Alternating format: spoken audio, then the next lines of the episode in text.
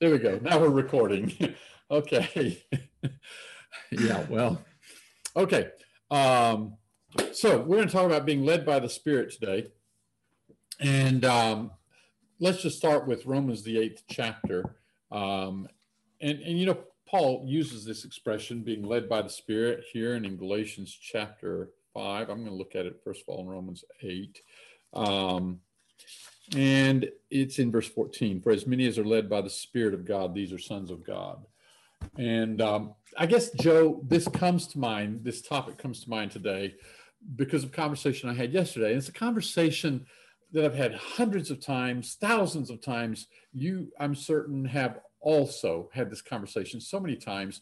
Uh, you get to talking with somebody, and from their side of the conversation, phrases constantly coming out like the Holy Spirit is leading me to, the Holy Spirit is telling me, uh, the Holy Spirit is showing me, uh, I feel the Spirit moving me, the Spirit's telling me that you're a man of God, the Spirit is saying, you have those conversations a lot. Yeah, constantly. It's a, it, it is such an overused and uh, abused term that I am often tempted to not want to use it then. Yeah. Which so many things, you know, whether it's the the rainbow or uh, you know uh, predestination, words that are biblical but have been hijacked by an agenda or a doctrine that isn't biblical, um, maybe causes us to tend to, to, swing the pendulum and just not even use it or talk about it. So it, this is, a, I think, a good topic for us to have this afternoon. Yeah.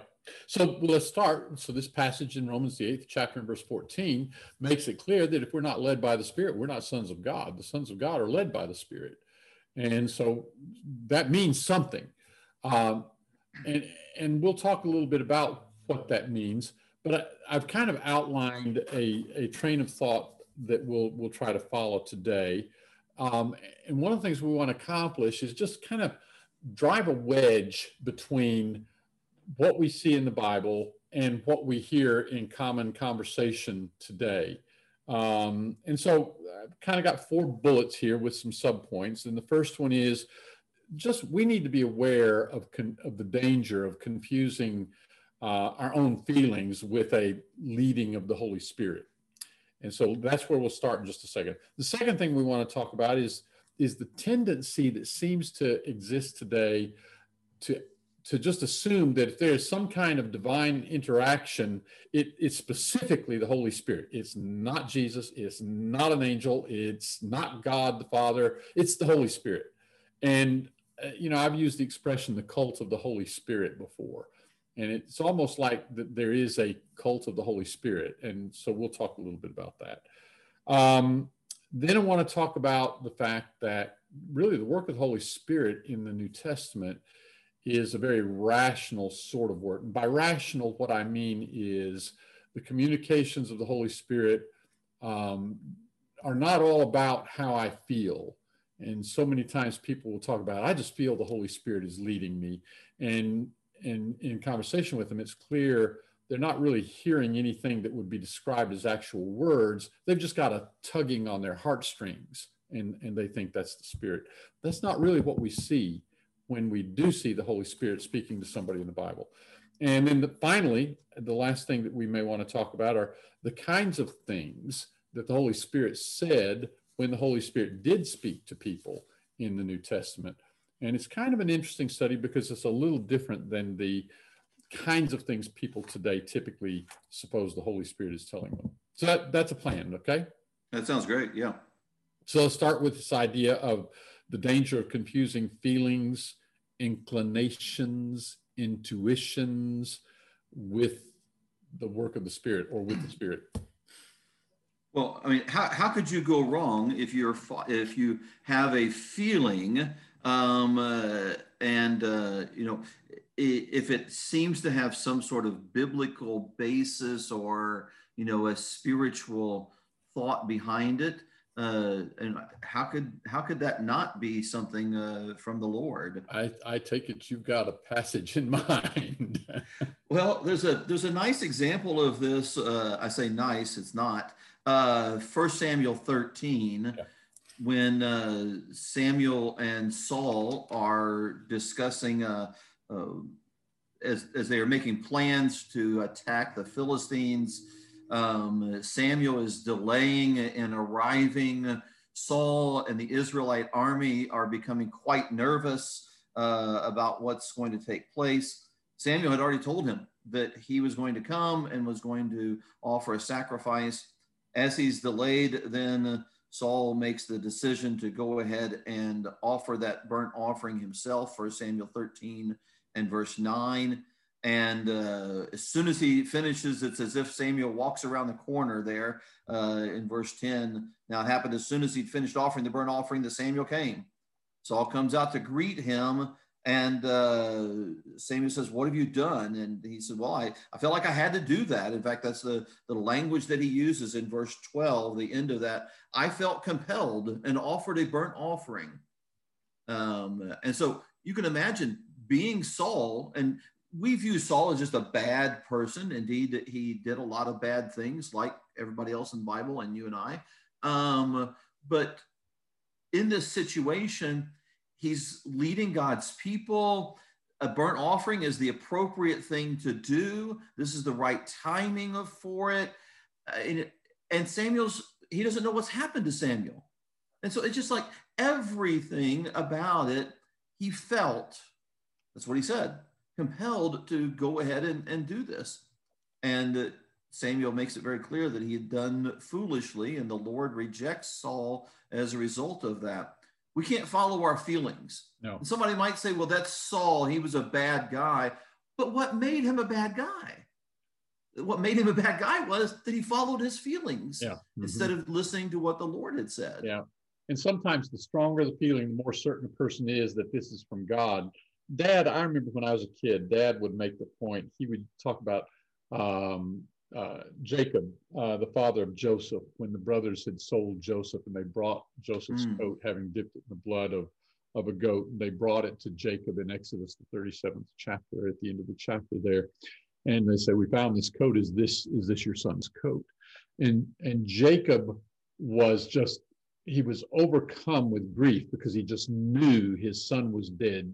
You could you could see he just felt it to the very core of his bones his son was dead and they started trying to console him. Of course, they didn't bother to say, Your son's not really dead. We just sold him to slave traders. But nonetheless, they were trying to console him. And he said, I'll go down to the grave in mourning for my son. And he was just inconsolable. Um, and he would use that to illustrate the fact that no matter how deeply you feel something, how deeply you feel it is not a measure of the validity of it or how true it is. But sometimes when people really feel something, they're just certain it's the Holy Spirit there's, there's a passage in Acts chapter 27 where Paul seems to feel like they're in danger. He's on this ship as a prisoner, and they're wanting to go just a little bit further, but it's getting late in the season. Storms are coming up, and it's a dangerous time to travel on the sea. And Paul urges them not to do this. In verse 10, he says, Sirs, I perceive that the voyage will be with injury and much loss, not only of the lading and the ship, but also of our lives. And of course, later in the chapter, he gets a revelation. Uh, an angel speaks to him and says, No, you're going to be fine. Um, this is down in verse 23. Paul says, There stood by me this night an angel of the of the God whose I am, whom I also serve, saying, Fear not, Paul, you must stand before Caesar. And so in verse 22, it said, Be of good cheer, there shall be no loss of life among you, only of the ship. Paul, Paul, apostle of Jesus Christ, felt something strongly, so strongly, he speak it up and said, We shouldn't sail. Mm-hmm. His feelings were wrong. Yeah, uh, th- that's a powerful illustration there. Uh, you, you, made the observation. He's an apostle.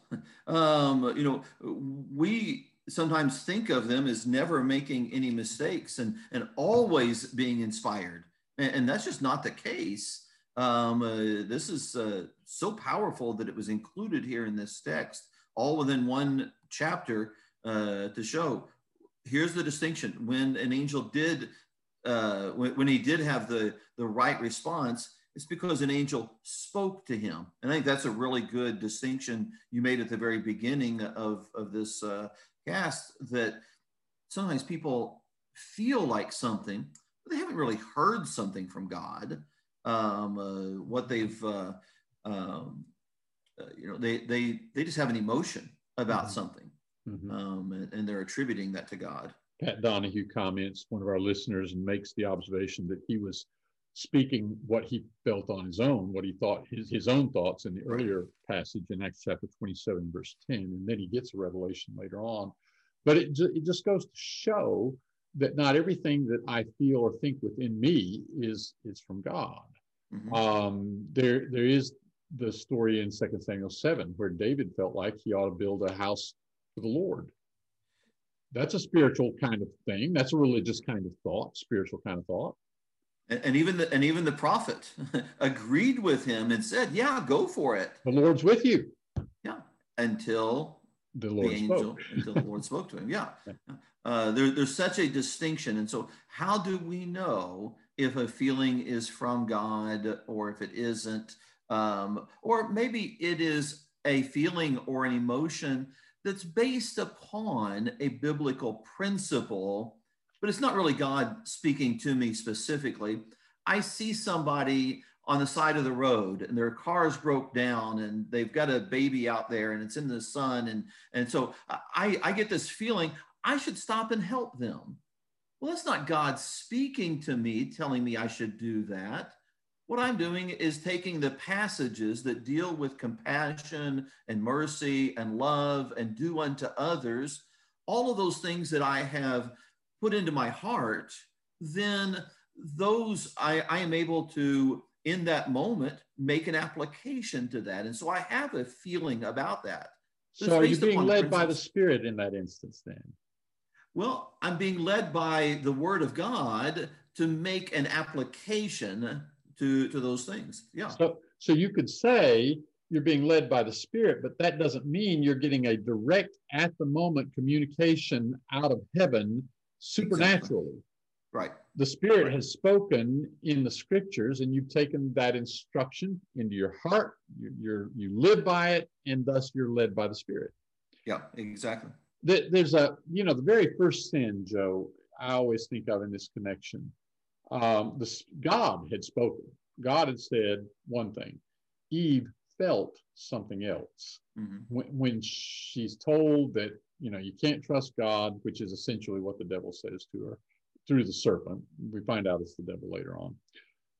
Verse 6 of Genesis 3 says, uh, She saw that the tree was good for food and a delight to the eyes and desirable to make one wise. That's all about how she felt about it. Mm-hmm. That's all about she liked the tree. It was pretty. She craved the food of the tree. She wanted to be wise. That's all about how she felt and she followed her feelings. And that's the first sin that brought death into the world, she and Adam partaking. And so this is the passage then that I think puts all of this in perspective. Second Thessalonians chapter 2, uh, verses 9 and 10.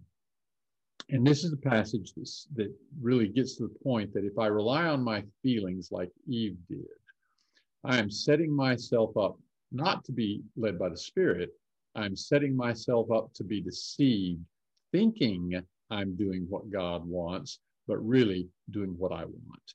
So I'll read this. It speaks of the one who's coming, verse 9, 2 Thessalonians 2, verse 9. The one who's coming is according to the working of Satan with all power and signs and lying wonders, and with all deceit of unrighteousness for them that perish, because they receive not the love of the truth that they might be saved. And for this cause, God sends them a working of error that they should believe a lie, that they all might be judged who believed not the truth, but had pleasure in unrighteousness. I think that's so often exactly what happens. Somebody wants to do something, they want it so much that they they feel like it's this is the Holy Spirit telling me I should do this, uh, but when we when we do that, we're just we're we're taking our own desires and elevating them to divine status by saying it's the spirit, and that's how we're going to be deceived. Right. Well, let's see. We've got a question here. Uh, no, it's a further comment. Um, Nehemiah 9:30, yet many years didst thou forbid, forbear them and testified against them by thy spirit in thy prophets. I'm, the context is not coming immediately to mind there, Joe.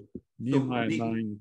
Yeah, 30. Nehemiah eight and nine. Uh, um, they've all gathered together at the at the Watergate, um, uh, and they are recognizing uh, that they have sinned and uh, not been following uh, God's word. So they make the decision to observe the the feast there, the feast of tabernacles. And then I think it's the next day they gather together and uh, make this proclamation and this prayer and this covenant to God. Uh, do I, is that the right text? Yeah. Um, and in, in doing that, they they acknowledge, uh, just as this uh, uh, uh, person has has indicated here in 930, they acknowledge that God had given them His word. God had had guided, but they had not been following it. Um, So, so so maybe the point that the listener has in mind is when they say, so this is the people speaking to God, thou didst bear with them for many years and admonish them by thy spirit through thy prophets. Maybe he's making the point here that um, God, God's spirit doesn't always tell us what we want to hear. Right. And and how can we be sure that God is speaking to us? Well, we know that if it was God's prophets, we know that that's something from God. Where if I just have a feeling of something, that may or may not be. Um, you know, there, there are certainly some examples there in Nehemiah where they had uh, intermarried and and working on the Sabbath and doing a lot of things that they shouldn't have been doing. The prophets had told them not to do that, but they, they were ignoring God's word. Yeah, and he says, as a matter of fact, our viewer now comments, he says that's his point. Teaching through prophets was teaching through spirit. And I think that's one of the things people don't get today is that I can be led by the spirit, even if it's the spirit speaking to somebody else, the spirit speaking 2,000 years ago to the prophets who wrote the scriptures down. I don't have to get a direct revelation myself to be led by the spirit. Yeah. So that text in Second Thessalonians 2, where you were, is just so powerful that we can be deceived. God will allow us to be deceived. God will give us opportunities to be deceived, even if we decide we don't love the truth. Right. And I, I don't hear this very often, but there was a phrase that I used to hear years ago, far too often, that I wouldn't give up my feelings for a stack of Bibles. I have heard that. And, and, and that is just so disturbing. I wouldn't I wouldn't give up my Bible for a stack of feelings. Our feelings are exactly what we're to give up. Yes. Yeah. It, it you know Paul in, in Acts 26 we were in chapter 27 earlier in Acts 26 when Paul was speaking to Agrippa he said I thought I must do many things contrary to Christ. Yeah. you know he was persecuting the Christians. He thought he was serving God in doing that. But because that was that's what he felt. That that was his what his thoughts were. So, so Paul contrasts in Galatians 5 the desires of the flesh, which would be our feelings, with walking by the Spirit. He makes those two things opposite. Right. So, and how many times in the uh, in the gospel accounts do we see the apostles the disciples blundering something because they thought this was the way it was supposed to be instead of what god's will really was give an example um, when jesus says that he's going to jerusalem they're going to to, to hate him spit on him uh, hurt him kill him and he'd be raised third day and peter takes him aside and says this isn't going to happen to you lord jesus says what get behind me satan yeah. Yeah. uh, you know, I mean, everything about Peter would. I, I sympathize there, and I, I don't know if that's the best word to say sympathize, but man, I would have probably made that same blunder. You know, just being tempted to to think, oh no, I, I don't. That's not that's not God's will that you get hurt. You know, you're a great man, Jesus. That no, God doesn't want that to happen. We'll we'll help you. We'll we'll stand up for you. You know, all sorts of things might be going through our minds. But when Jesus says it, that's that's what we need to accept. So, so Peter assumes God doesn't want that to happen because Peter didn't want that to happen. Exactly. And, And so that- we can very easily make those kinds of decisions. And, and, and maybe a lot of times it isn't going to be a, a life changing event in and of itself. But as somebody recently pointed out, nothing in this world is in and of itself. Um, you know, nothing happens in a vacuum. Mm-hmm. So sometimes somebody will say, well, I just had a feeling that I should take some groceries over to my neighbor. I, I was just led by the Spirit, and I got there, and, and they needed some food. They needed some groceries. And so that's a wonderful thing. Yeah. But God did not tell you specifically to go and to do that. Again, maybe you're making some applications from something that, that you've studied previously or that's come into your mind from God's word, and that's wonderful. That's what we ought to be doing. But don't think that, that that's God somehow whispering in your subconscious to, to do something special. Again, taking food to the neighbors may not that may not be a harmful thing at all. But if we begin thinking that God is whispering to me uh, in a way, you know, because I got goosebumps on some occasion, uh, that God must want me to do that. That's a dang, that, that's presumptuous. That's what it is. That, that's it, the best word. Start to say dangerous. It's also dangerous because now I'm going to uh, reckon that any such experience is a message from God when I have those feelings about something that's very contrary to God's will. Right. All right. Well, let's go to the second point. Second point that I want to work on here is is just a contrast between what we see in the New Testament when there was direct divine interaction, when when some being, some supernatural being spoke to a person, communicated words, a message to a person, and what happens today. Uh, and, and the thing that I want everyone to see is that whereas today, for some people, it's assumed that any such interaction is the Holy Spirit. In the New Testament, that wasn't necessarily the case. And the only point that I want to get here is that some people just seem to be hung up on the Holy Spirit. Mm-hmm. And, and that's all. But so so so let's just talk here about some instances where somebody had a, a communication from heaven. All right, let's go through these real quickly. I'll name one, you name one, I'll name another one. Let's go like that. Uh, Acts chapter 9 and verse 10. Um, Ananias uh, is being, is the Lord speaks to Ananias and tells him to go talk to Saul. Have I got the right thing here in mind? Acts 9, verse 10. Um, there was a certain disciple at Damascus named Ananias, and the Lord said unto him in a vision, Ananias doesn't specify the Holy Spirit. I'm not saying the Holy Spirit didn't sometimes speak to people, but why does it have to be the Holy Spirit? What's yours? Uh, so um, we have a, a prophet speaking in Acts 11 28. Uh, now, it does mention the Spirit, but it's coming through a human agency prophet speaking to the people to, to reveal. Uh, Agabus, uh, you know, a couple of different times he shows up in the book of Acts. And when he comes, people need to pay attention because something bad is about to happen. And it's a great opportunity for God's people to do what they should. I've got Acts chapter 10 and verse 3 when Cornelius uh, gets a communication from heaven. He saw in a vision openly, as it were, about the ninth hour of the day, an angel of God coming in unto him doesn't specify the Holy Spirit, but it was a communication from heaven. What's yours? Uh, Acts 8, going backwards a little bit, uh, you have Philip um, being told to go down and on to the Gaza road to meet this uh, man from Ethiopia. And it's an angel that speaks to him, tells him yes. to do that, right? Yes, yeah. Right. Okay, let's go back even further then. Let's go back to Matthew chapter 1 and verse 20 when Joseph realizes that Mary is with child and he's thinking about putting her away. And in verse 20, um, it says, When he thought about the, on these things, behold, an angel of the Lord appeared unto him in a dream, saying, Joseph, thou son of David, fear not to take unto thee Mary thy wife. Doesn't specify it was the Holy Spirit, says it was an angel. Good. What's yours? Um, uh, boy, now I'm going to have to stop and think a little bit longer on this. All right, well, while you um, think, go, go, go ahead. I got, I've got then uh, Luke chapter one and verse 26, same, uh, same basic story, the birth of Jesus, but this time it's the angel Gabriel speaking to Mary uh, and telling her that uh, that the child that's going to be born is is going to be is going to be the son of the Most High and so on but it doesn't specify the Holy Spirit. It says it was the angel Gabriel.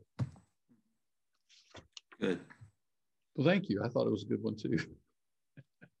right. These these are these are helpful to see, and I it's not a minor point that God uses different agencies to convey His will. Well, while we're here in Luke, in Luke chapter one, verse eleven, earlier than Jesus' birth, we have John the Baptist's birth story, and his father Zacharias goes into the temple, and it says in verse thirteen.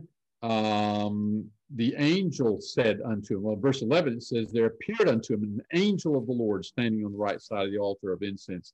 And this is the angel that tells him he's going to have a son and his name will be John. Doesn't specify it was the Holy Spirit. In all these cases today, there are some people for whom it has to be the Holy Spirit. If I had some kind of vision, some kind of message from God, it has to be the Holy Spirit. Well, it doesn't seem to be the case in these particular instances. Would you uh, include Second Corinthians 12, where Paul recounts the man who was caught up into paradise and heard uh, inexpressible words? Um, uh, there's yep. a yep. revelation there that was given to him. Yep. Uh, back in the book of Acts, Acts chapter 16 and verse 9, uh, Paul is traveling and he's thinking about going and preaching in Asia. And uh, we will come back to this one here because the Holy Spirit does forbid him to speak in Asia, and the Holy Spirit does uh, not allow them to go to Bithynia. So there is the Holy Spirit speaking. But then it says in verse uh, 9 a vision appeared to Paul in the night, and there was a man of Macedonia standing, a man in a vision of Macedonia. Uh, just the, the thing, the point I'm getting at here, the point we're trying to, to drive home is Whereas for some people today, it has to be the Holy Spirit. Well, a lot of times in the Bible, it was an angel, it was a man in a vision, it was the Lord. Um, I've got here, you mentioned prior to the show, you mentioned Revelation chapter 1. Yeah, yeah, Revelation 1. Uh, it's a revelation of Jesus that God uh, sent, but he sent it through an angel to John. Uh, so you sort of have this uh, lit, coming from the, the Father through Jesus, through uh, the, an angel to eventually get to, to John. Yeah, Acts, Acts chapter 27 and verse 23, when Paul is on this ship, we talked about this passage a moment ago. Uh, when Paul does get the communication from heaven that they're go- going to be all right, they're going to get to Rome, uh, he says, There stood by me this night an angel of the God whose I am, whom I also serve. Um, okay. Did, did, did uh, well, I was trying to think of some there. Uh, did I miss? Did you mention the angels at the tomb? I did not. Uh, so you know there would be an instance where the women come to worship. They're wondering who's going to roll the stone away, and you have the angels that appear. Uh, particularly Matthew 28 mentions one in particular. Angel descended from heaven, came, rolled the stone back. Um, and the angel answers the women in John in Matthew 28, verse 5. Angel spoke to the apostles who were imprisoned in Acts 5:19 and to Peter who was imprisoned in Acts chapter 12, verse 8. So just wanted to run through those just to impress upon our listeners that the Bible doesn't paint a picture that if you get a voice from heaven, it's the Holy Spirit specifically. I'm not saying the Holy Spirit's not involved. I'm just saying for some people, what, what it is, what it really comes down to, I'm convinced, Joe, is people assume their feelings are the Holy Spirit. I, I don't know why, but that's, well, I, I do know some. But let's move on to the third point. Um, when the Holy Spirit did speak to people, uh, we talk in First Corinthians 12, the spiritual gifts. Uh, and Paul goes through and he mentions the various gifts and he says, but one spirit. He's talking about things from the spirit. But when he talks about the kinds of communications they got, it's it's not all about how you feel. And so many times today, people are just they feel a certain way. I get a you you mentioned goosebumps a little bit ago. Mm-hmm. Oh, I just I just feel good about that. I'm excited. I'm awed. I'm whatever. So it must be the Holy Spirit. But that's not what was going on in the New Testament. It was more rational. It was more like instruction, teaching. So let's let's take a minute and look at 1 Corinthians chapter 14. Because this is a passage where Paul is talking, now in the context, he's talking specifically about the assembly and the gifts of the Spirit, speaking in tongues versus prophesying. And, and it's long been impressive to me, verses 5 and following, the emphasis upon not how you feel, but what you're instructed, wherein you're instructed. And so I'll begin in verse 5. I would have you all, this is 1 Corinthians 14, verse 5.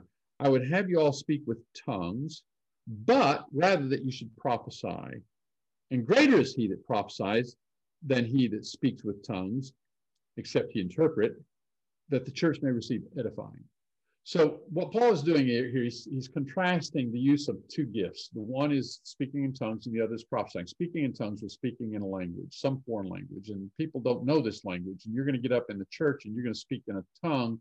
But if there's not anybody there to interpret, there is no edification that takes place. And so Paul essentially says, he does say, don't do it. Uh, because the point is edification. The point is not you getting a warm, fuzzy feeling.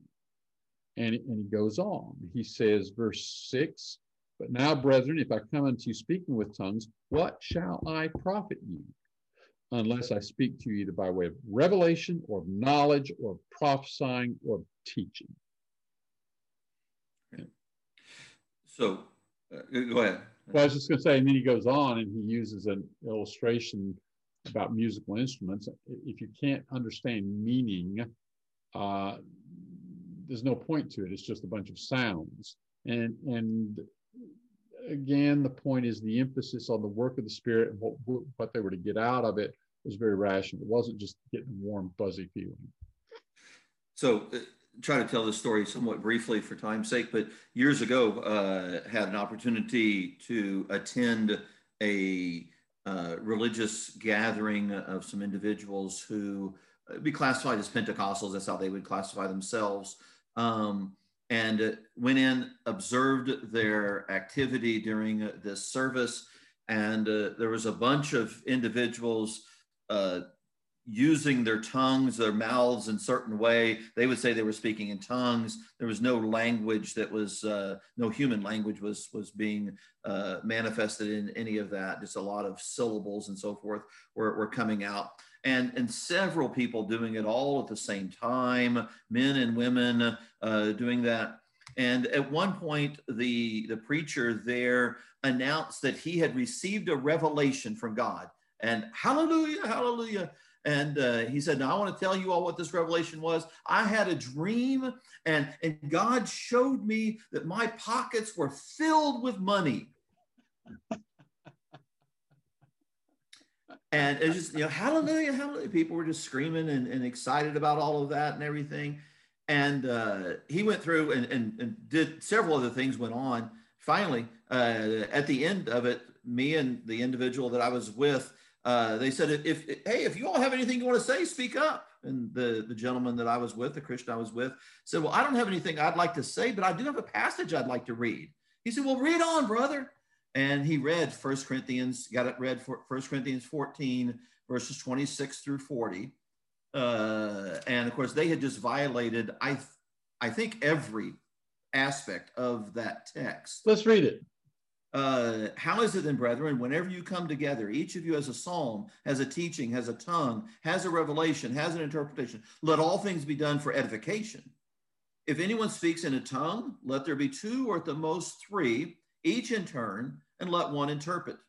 If there's no interpreter, let him keep silent in the church. Let him speak to himself and to God. Let two or three prophets speak, and let the others judge. But if anything is revealed to another who sits by, let the first keep silent. For you can all prophesy one by one, that you all may learn and may be encouraged. And the spirits of the prophets are subject to the prophets. So it's a very orderly picture, and those who are having messages come from the Spirit are in control of whether they speak or not, and they're taking turns, and it's not supposed to be a whole bunch of them doing it, just two or three. Yeah, yeah. You, I, you can sort of sum that up by saying, you know, uh, let all things be done uh, decently and in order. Yeah, uh, that you that's how verse 40 ends way. there. Uh, that's, uh, I, I, I, like how Paul's kind of summed up that very thought. he summed it up the same way you would have. Yes, exactly. Yes, yeah. took words right out of my mouth. Uh, so uh, after the my after our brother read that text, then he just sat down, and the preacher then went through several minutes of explaining why it isn't necessary that these things be observed. Really? So he claimed that he had received a vision, that God had spoken to him. They had uh, done all of these different things religiously in direct contradiction because they felt and, and they were driven by, by God to do those things, they would say. And then when the text was read, they said, well, we don't have to do that. That was for those people because of their problems, and that doesn't apply to us today. Wow. And, and but but just to your point, that it is what somebody's wanting to do and and so you know the the prophecy that uh, or the uh, the revelation that he was going to become rich you know that that was that was praiseworthy. But what paul told them not to do well no no we don't need to listen to paul. Well okay. Fourth point. Um, one of the things that i see a difference between the new testament and what people talk about today when they say they're being led by the Spirit is the types of things that the Holy Spirit either said in the New Testament or ostensibly says to these people today. Oftentimes, when people get feelings and they say it's the Spirit leading them, it's it's whether or not I should uh, take guitar lessons or whether or not I should take this job or quit my job or you know all these kinds of things. There, there's some instances in the New Testament where it tells us what the Holy Spirit said. And uh, the first one that comes to mind is Acts the 15th chapter. And there's this whole controversy about whether Gentiles have to keep the law and be circumcised. And they're discussing it and they talk about uh, the evidence that God intends for Gentiles to be a part of this. And they talk about the story of Cornelius and they talk about the miracles that were wrought by the hands of Paul and Barnabas as they preached among the Gentiles. And they talk about what the Old Testament prophets say. And so they conclude we're not supposed to lay any burden on the Gentiles. We do want to remind the Gentiles there's certain things in the law that are applicable everybody, uh, but we're not going to bind some burden like keeping the law or circumcision on the Gentiles. We're going to write a letter to that effect. And they say in verse 28, it seemed good to the Holy Spirit and to us to lay upon you no greater burden than these necessary things. And it mentions the things they should abstain from. So what you see here is not is very often not the kind of thing somebody today gets a revelation about. It's it's instruction about salvation. It's instruction about the requirements of salvation. It's instruction about uh, what do you have to do to be righteous in God's eyes. And and and, and what these men were getting wrong. And what these uh, were getting wrong. You know, to me, that's pretty powerful. Uh, so often it's the Holy Spirit guiding people where they have misunderstood. And uh, so, in instance like this, uh, God is uh, correcting them uh, in their misunderstanding, not just sort of giving them a rubber stamp. Another instance where the Holy Spirit is speaking about doctrinal error is in First Timothy, the fourth chapter, in verse one. And Paul says, The Spirit saith expressly that in later times some shall fall away from the faith, giving heed to seducing spirits and doctrines of demons through the hypocrisy of men that speak lies, branded in their own consciences with a hot iron, forbidding to marry and commanding to abstain from meats. So the Holy Spirit was saying there are going to be men who are going to be teaching error.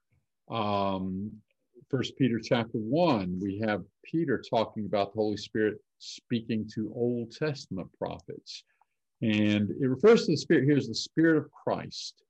And I'm going to start in verse 10. Peter says, concerning which salvation the prophets, talking about the Old Testament prophets, sought and searched diligently, who prophesied of the grace that should come unto you, searching what time or what manner of time the Spirit of Christ which was in them did point unto, when it testified beforehand the sufferings of Christ and the glories that should follow them.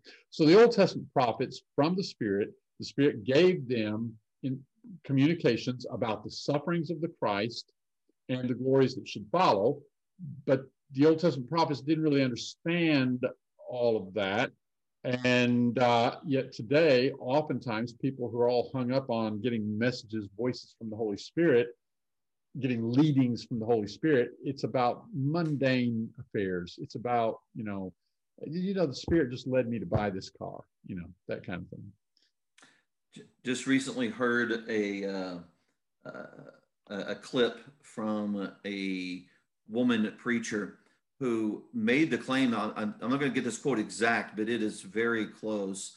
Um, worship is not about God, about pleasing God. Uh, God wants you to be happy. And uh, so, you know, in, in your service, the way that you worship God is by you being happy. Um, and uh, one of our uh, one of the comments that somebody sent in was the the idea of a quote God whispered to me to be a woman preacher. Um, uh, you know, uh, no, God didn't do that. And often you can even tell by the messages that they convey uh, whether or not that is something that's come from God or not. Yeah, if we, if we follow that, if we follow that, God, the, the, what the what is to make you happy? What? I say it again. What what what God wants is for what, you to be happy. What God wants for you to be happy is for you to be happy. If we believe that, if we accept that, we're just setting ourselves up to follow the flesh, which is what Paul says is the opposite of walking by the Spirit. That's exactly right. Which is yep. going to lead us to deception. Okay. Well, the last thing, we've got a couple of minutes here left. The last thing I want to do is where the Spirit is repeatedly said to have said something to Paul in Acts the 20th chapter in verse 23. Acts chapter 20 and verse 23. Um, Paul here is meeting with the elders of the church at Ephesus while he's in Miletus. He's on his way back to Jerusalem. And I'll start in verse 22. Now, behold, I go bound in the Spirit unto Jerusalem. Notice that he's going in, bound in the Spirit to Jerusalem, not knowing the things that shall befall me there, save that, in other words, I don't know what's going to happen to me there except this. I know this, that the Holy Spirit testifies unto me in every city, saying that bonds and afflictions abide. So he says, the Holy Spirit is telling me when I get to Jerusalem, bad things are going to happen. Uh, Acts chapter 21 and verse 4, um, they've come to Tyre, and it says, having found the disciples, we tarried there seven days, and these, the disciples, said to Paul through the Spirit that he should not set foot in Jerusalem. Now, this is interesting. You might read that and assume that it's saying the Holy Spirit is saying, don't go to Jerusalem. But no, Paul is going to Jerusalem and he's not disobeying the Spirit. But the Spirit is saying when he gets there, bad things are going to happen. Mm-hmm. And the disciples are also getting that message from the Spirit. And so they are saying, Paul, we don't want you to go to Jerusalem because the Spirit says bad things are going to happen. And then we come back to Acts chapter 21, and in verses 10 and 11, um, Paul is now at Caesarea, and uh, there came down from Judea a certain prophet named Agabus, and coming to us and taking Paul's girdle, he bound his own feet and hands, the prophet did, and said, Thus says the Spirit. So the Spirit has talked to Paul, the Spirit has talked, talked to the disciples in Tyre, and now the Spirit has talked to this prophet, and this prophet comes and tells Paul that the Spirit says that so shall the Jews at Jerusalem bind the man that owns this girdle. Well, that's Paul and shall deliver him into the hands of the Gentiles. And here's the point I want to make. Some people think the Holy Spirit tells you to do this or no, don't do this, and they basically they basically associate um, good good feelings with positive reinforcement and bad feelings with negative reinforcement. Here, the Holy Spirit saying you're going to be bound and afflicted when you get to Jerusalem, and yet it was God's will that Paul go to, to, to Jerusalem. Um, that's a little different. But again, it's just a function of people associating their feelings, how they feel about something with what God's will is. Right. If I feel good about it, it's God's will. If I feel bad about it, it's not God's will. And that's just setting you up to, to be led by your own desires. Very good. So we're out of time. Good, good study. I think that's helpful to be thinking about. We need to be led by the Spirit, but we need to be led by the Spirit as the Spirit is truly leading. Thank you all for listening or watching, and Lord willing, we'll see you next week.